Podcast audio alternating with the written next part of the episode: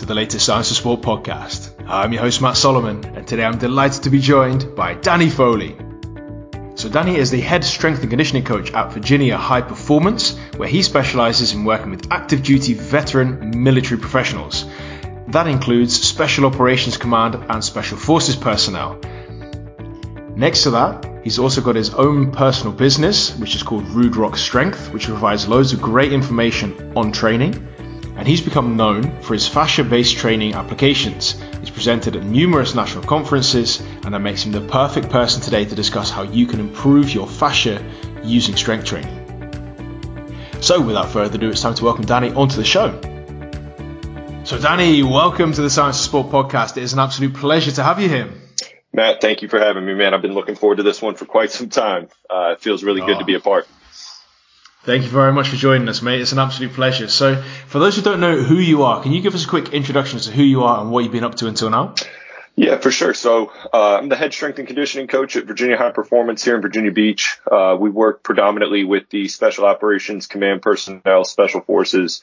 Um, I've been here for six years. For the last three, I've uh, overseen all of the training and, and programming uh, for all that we're doing on the training side. And then in addition to that, uh, my wife and I, Nicole, started up our own personal professional business back in 2018, Rude Rock Strength. Um, and we have been kind of running that as mostly a remote based, online based medium. Uh, really just an opportunity for me to kind of talk at the clouds. But, um, you know, we're really excited where things are at, both on the VHP and the Rude Rock side. I, I, get a nice blend of working with both the tactical population and then some sport performance as well. So I'm in a really great spot, man. I'm, I'm very fortunate to be around a lot of incredible people uh, that I can continue to learn from and, you know, uh, continue to build. So, uh, really just a lot of great things going on right now.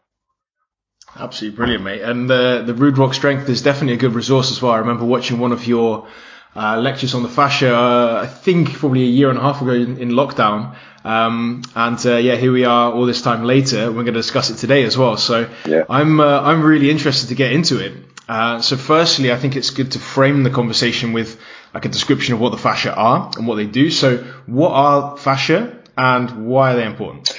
Sure. So if we start off with uh, kind of the layman's definition here, uh, you can think of your fascial system as essentially a global connective tissue. So this is one integrated piece that really encompasses everything from head to toe. So we have fascia that encases muscles. We have fascia that, you know, encircles nerve fibers, vessels, literally everything.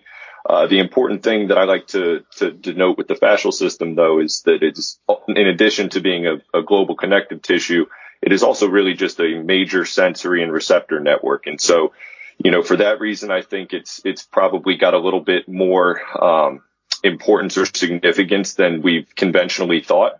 Uh, and then, you know, on a more technical side, it's, it's also a fibroelastic connective tissue um, that plays some significant role with posture, movement, performance to a degree.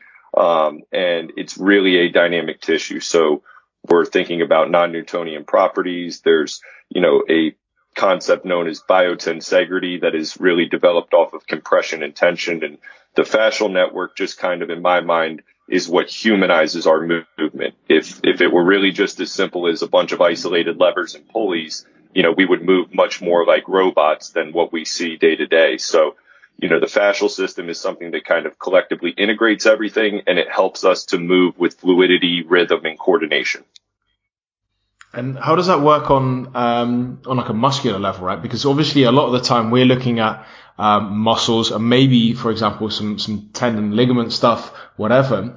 Um, and maybe we're not considering enough what the fascia are doing. So if they're covering muscles, how does that then work in terms of transmitting force? What's their role there in, in that? Yeah, so I guess this is a good time for me to preface our conversation today in saying that there's there's definitely still a lot of research that needs to be done, and this is a difficult tissue to measure. So, um, you know, with that, it, we've gotten to a point now where I think we understand that this is a significant system. It's a significant tissue that has, you know, practical implications, but um, I think the research is still a little bit behind on some of these things. So it may be a TBD uh, case in terms of, you know, specifically identifying how much the fascial system is contributing to movement. But with that being said, the difference between muscle fascia is physiologically, fundamentally, um, kind of thinking of it as two of the same thing, in the same thing that do different things. So what, I had an opportunity here recently to go out to anatomy trains uh, dissection course with uh, Tom Myers, and what I noticed first was that the encasing around the muscle bellies themselves are highly, highly important for structure and support. So basically, in the dissection lab, if if you remove that encasing of fascia, the muscles kind of just flop and fall over the place. So I think for the structural piece, it just gives the muscle belly continuity and it basically keeps things in place where they're supposed to be. It's a, it's almost like a suspension support network.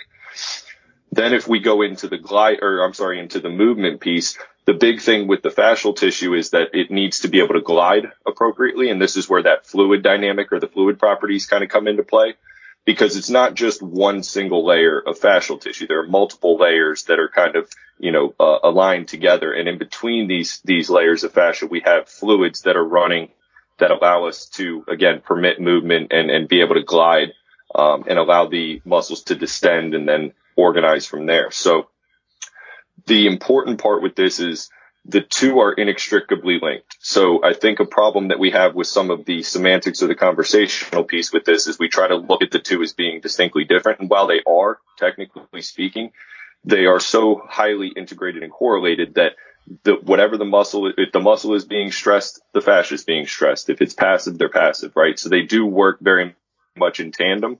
And I think for all intents and purposes, the biggest thing that we need to focus on is the parameters with which we're approaching training that are going to emphasize or de-emphasize one or the other. I think that, that leads us really on nicely to the to the next stage. Like, how do we go about training this? Is it is it a trainable tissue? Is it something that we can get more wins out of? Is it something that's being under um, focused on as such? Or is this something which is a bit benign and we should just leave it? And uh, yeah, that was it. Thank you very much. well, I suppose we wouldn't be on this call if if it were the latter, right? Um, you know, again, well, I maybe, I, I maybe it could be a short podcast. I don't know. you know, I don't want to keep you know leading everything with the disclaimer, but again, a lot of this is undefined. So I'll speak from my experience personally. With my population, especially on the tactical side, everything that I'm doing is is working around injuries. Uh, injury is almost an inherent, you know, uh, consideration or variable for every athlete that I'm working with. And what I noticed really quickly was they do not really respond well to conventional loading or to conventional, you know, training as we've all, you know, been brought up to understand it to be. Uh, they don't do well with compression. I can't just load, you know, individuals with, you know, significant back in- injury history, um, with squat bars. So I had to kind of figure out some different ways to do things. And that's actually what led me into this whole fascia thing. So the way that I look at it now is, is it's not a matter of doing completely different things, but rather just doing some things differently. And I think that there's a poor association with, with the fascia concepts in that, you know, especially from the conventionalists, they think that this requires us to stand on Bosu balls and do a bunch of goofy band exercises and we have to do things dramatically different. That's not the case at all. What I've noticed is, is that, you know, by kind of manipulating or modifying the training parameters, we really do a lot of the same things that you would in a conventional sense but we're just doing them slightly differently. So a couple of examples being, you know, moving in multiple directions and, and emphasizing omnidirectional movement. And this is really just kind of a, another way of saying breaking out of your, your traditional three cardinal planes. I think that it, it's very reductionist to think that movement is limited to forwards, backwards, left, right, and then some internal rotation, right? So the omnidirectional piece is really about exploring more vectors and trying to get them to simulate and load in, in patterns that are more reflective in sport. Predominantly, we're going to move away from bilateral stances. Uh, I, I think that that especially as athletes continue to progress throughout their career, bilateral loading, symmetrical loading with high high constraint and high external stability um, just kind of has a, a really uh, low level of return. So we'll default more to kickstand patterns, split stance, single leg work, um, and just trying to be a little bit more variable in our in our foundation there. And then from there, you know, I think that rep without rep concepts are great or just having intraset variability and doing things with slightly different angles, different speeds, and, you know, even using different stimuli or, or loading parameters. Accommodating resistance is another one that seems to be highly conducive with the fascial system.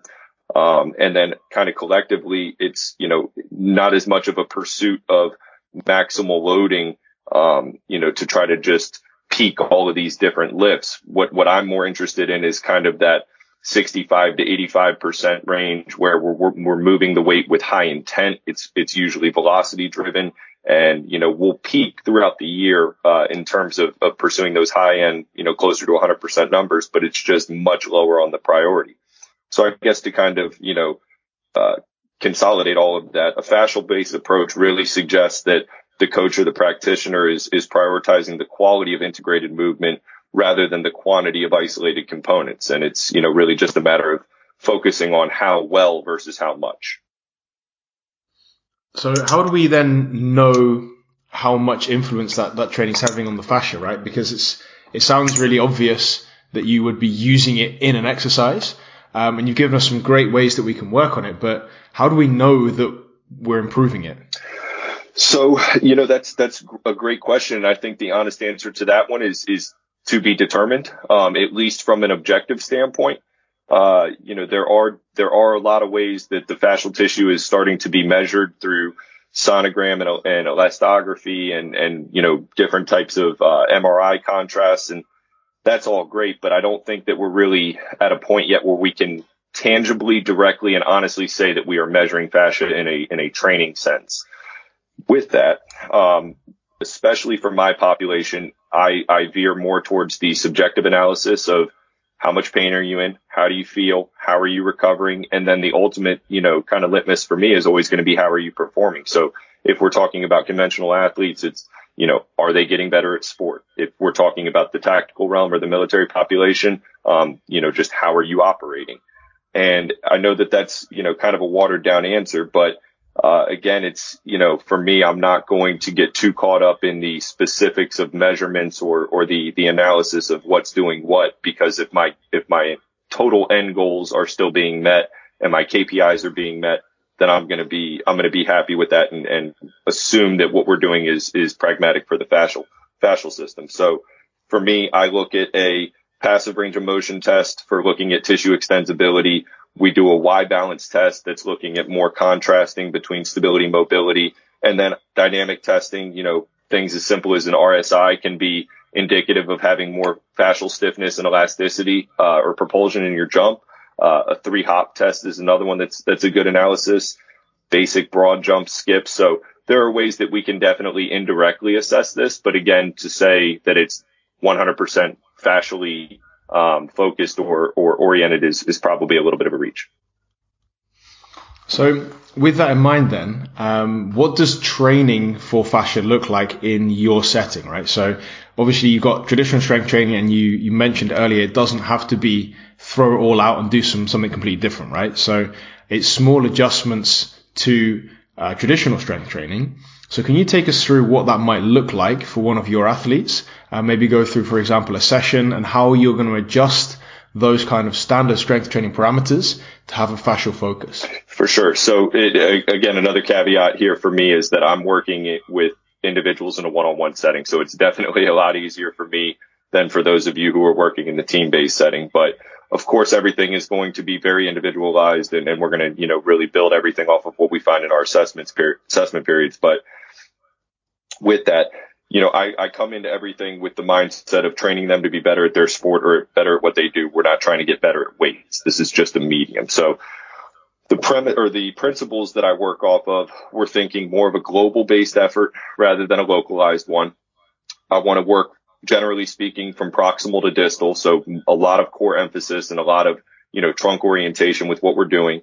We've already mentioned it, but omniplanar versus triplanar movement we're thinking integrative and collective movements. And then this is another one that, you know, I, I just personally have found more, more and more value with over the years, but I, I tend to find a lot of value in emphasizing variation over volume. And, and I'll mention something more on that here in a second. But if we kind of look at it at a standard day, starting with the warm up. So for the warm up period, this is a great opportunity to challenge the fascial slings um, anterior, posterior fascial slings, the lateral, the deep longitudinal fascial sling.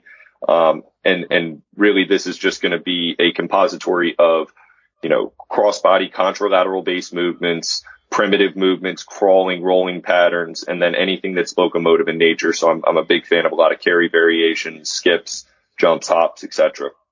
Um, during the uh, actual portion of the lift. So we get into our primary block.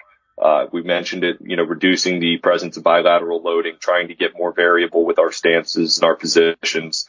Um, I'll still use a hex bar. I still deadlift. I just do most of it from a kickstand position. I still squat. Most of it is just heels off the ground or split stance or kickstand pattern. Um, and then we still do Olympic lifts. And then, you know, in our intraset period, uh, for me, this is where we can, you know, so we're looking at instead of just standing around for three minutes of rest time during our primary lifts, I like to put something in that's going to build the economy and efficiency of the, of the training session. So this is where I'll do, you know, tennis ball foot smashing to kind of, you know, address the plantar fascia of the feet. This is where we can get into some iso- isometric or positional based work. Um, but in any case, the intraset period offers a good opportunity to address the soft tissues uh, specifically. And then, and what, what, what does that tennis ball smashing entail? Because there's there's a load of stuff that we can get into loads of detail on now. Sure. But I just wanted to to yeah uncover what that means because it sounds like you're throwing a tennis ball at athletes. so we're we're all probably familiar with like rolling your foot on a lax ball or a lacrosse ball. Um, you know, which is, which is great. There's, there's application for that as well. Um, you know, we have a lot of specialized like rollers and, and pieces of equipment now, but a, a tennis, tennis ball smash is, uh, just literally standing on top of a tennis ball. And what I'm trying to do is basically melt that tennis ball down into the ground. And I want you to, you know, flex your toes and extend your toes and spread and try to find different points of the foot because there are a lot of contours of the foot and you know, it's a very, very uh, sophisticated structure and there's a lot going on down there. So with the tennis ball, it actually kind of gives you compliance and allows you to navigate the foot and work different points. Um, so from a fascial perspective, not only is this just giving you some, um, you know, some mechanical input, but also too, it's, it's very good for the, the sensory motor receptors and the, the, uh, the proprioception of the foot as well. And just kind of getting things to stimulate and wake up. Um, so that's one that's very simple, and I've I've found some success with that. You can also use a, a battle rope as well, um, just kind of doing battle rope walks uh, in between sets of squats, for example. That's a little bit more of a firm application, obviously, but that's another one that I think is really good for the sensory motor input. Um, and that's you know actually kind of another piece too that uh, I think is important with regards to the fascial system is is getting out of your shoes and, and training barefoot where, where you can. You know, of course there's limitations to that, but, um, getting outside of the shoes is a, is an incredibly powerful tool for the fascial system.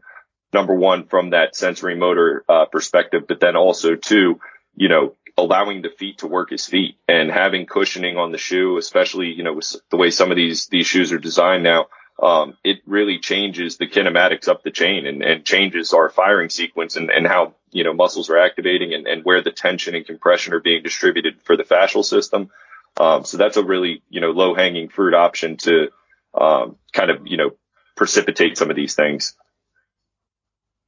And earlier you mentioned as well uh, fascial slings. Yes. Now, for people who don't know what the slings are, can you take us through what they are and why they might be important when considering fascia training? For sure. So the the slings are.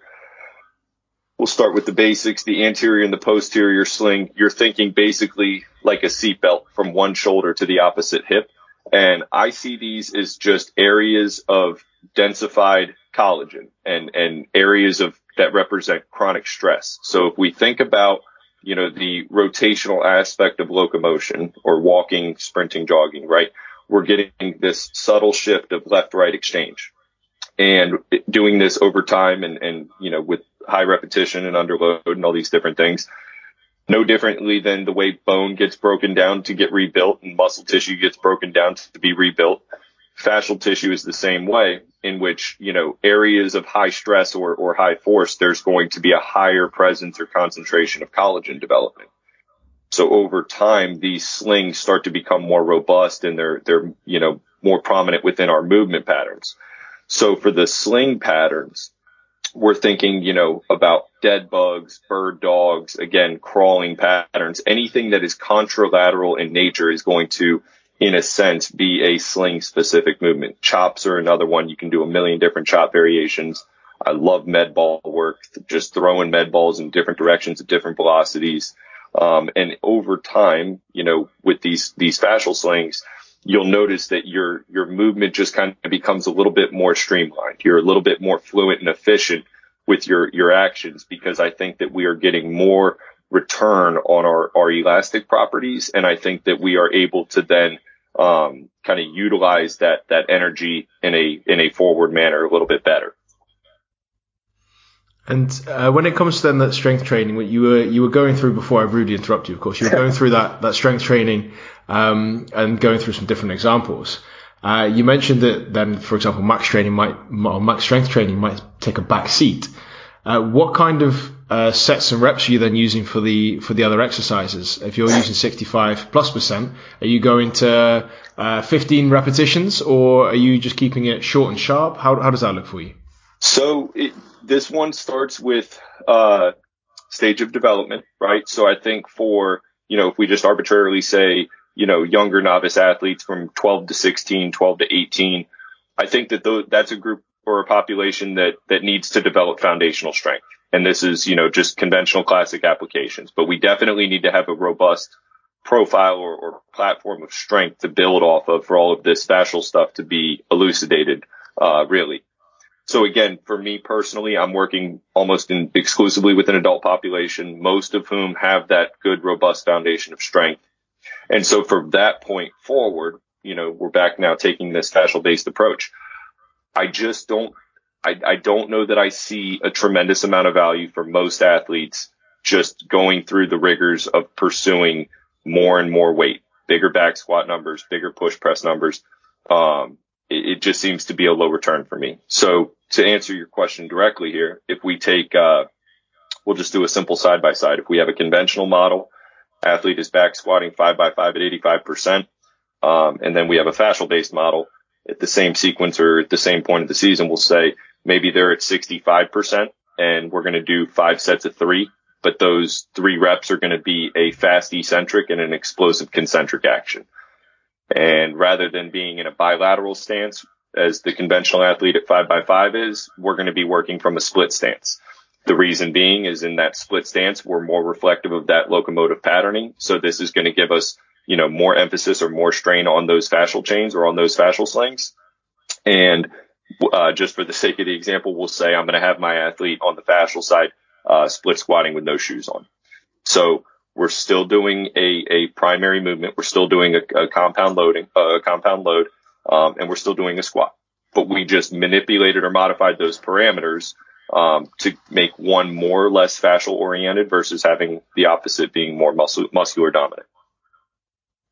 I think that's a, a, super interesting insight. And before we run out of time completely, I want to get your, your thoughts on that for the upper body as well, because obviously for for the lower body, that's uh, that's pretty clear. That side by side was a great analysis. Um, what does that mean for the upper body? Um, so, for example, if you take a, a dumbbell bench press, um, yeah, doing a unilateral bench press is pretty difficult because the stability was obviously something that you needed to produce force. So, is that something that you still consider for for upper body pressing and pulling?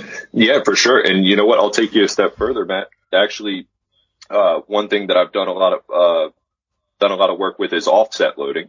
Um, and so, if we use the bench press as the example here we'll do the same thing, five by five at 85% on one side.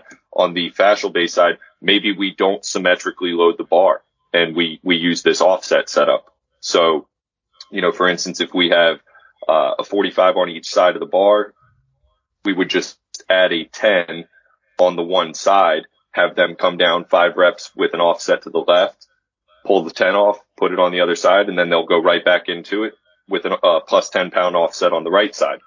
Um, or I'm sorry, I don't know if I need to speak kilos here, but either, in either case, that's um, all good, man. That's all good. You know, so that's another one that's novel, um, and I think just gives so you when when you're doing that, safety is important as well, right? Because absolutely. I had an athlete last week who did this unintentionally and almost fell off a bench. For sure, and and you know, and this is another one, right, where this is something that is secondary to developing a, a robust foundation of strength, and we can tie in just general training experience in that, you know, so these are not things that I would say are prudent for a 15 or a 16 year old. Somebody who's, you know, 25, early professional career, or again, in my case, you know, mid 30s, tactical operator. Um, I think it provides a, a, a, an opportunistic stimulus for them. Um, but even if we just scale that back a little bit, right, like you mentioned, you, you do using a unilateral dumbbell, um, as opposed to using a symmetrically loaded barbell, I think is just advantageous for, for most athletes who have already established foundational strength. I think that's some absolutely excellent advice. So, Danny, massive thanks for your time and effort today. It's been a super interesting podcast, so thank you very much. And I look forward to speaking to you again soon. Absolutely, Matt. Thank you so much for having me. Cheers, buddy. Bye. And that's it once again. A massive thanks to Danny for all of his hard work on today's podcast. I really appreciate it, and I'm sure you do at home too. Before you leave, I want to point you in the direction of our Coach Academy. And the Coach Academy is a series of lectures broken down into bite sized chunks. So if you enjoyed today's podcast and you want to get into some more depth on sport performance, you can get a seven day free trial by clicking the link in the show notes. So just click that link in a few seconds' time. And of course, if you have enjoyed today's podcast, it would be absolutely fantastic if you can leave us a review and give us a share on social media. And of course, if you enjoyed it enough to share it with a friend, a colleague, a co worker, or even a family member, it would be absolutely fantastic too. And that's it. Once again, a massive thanks from me and Matt Solomon for Science of Sport, and I'll speak to you next week.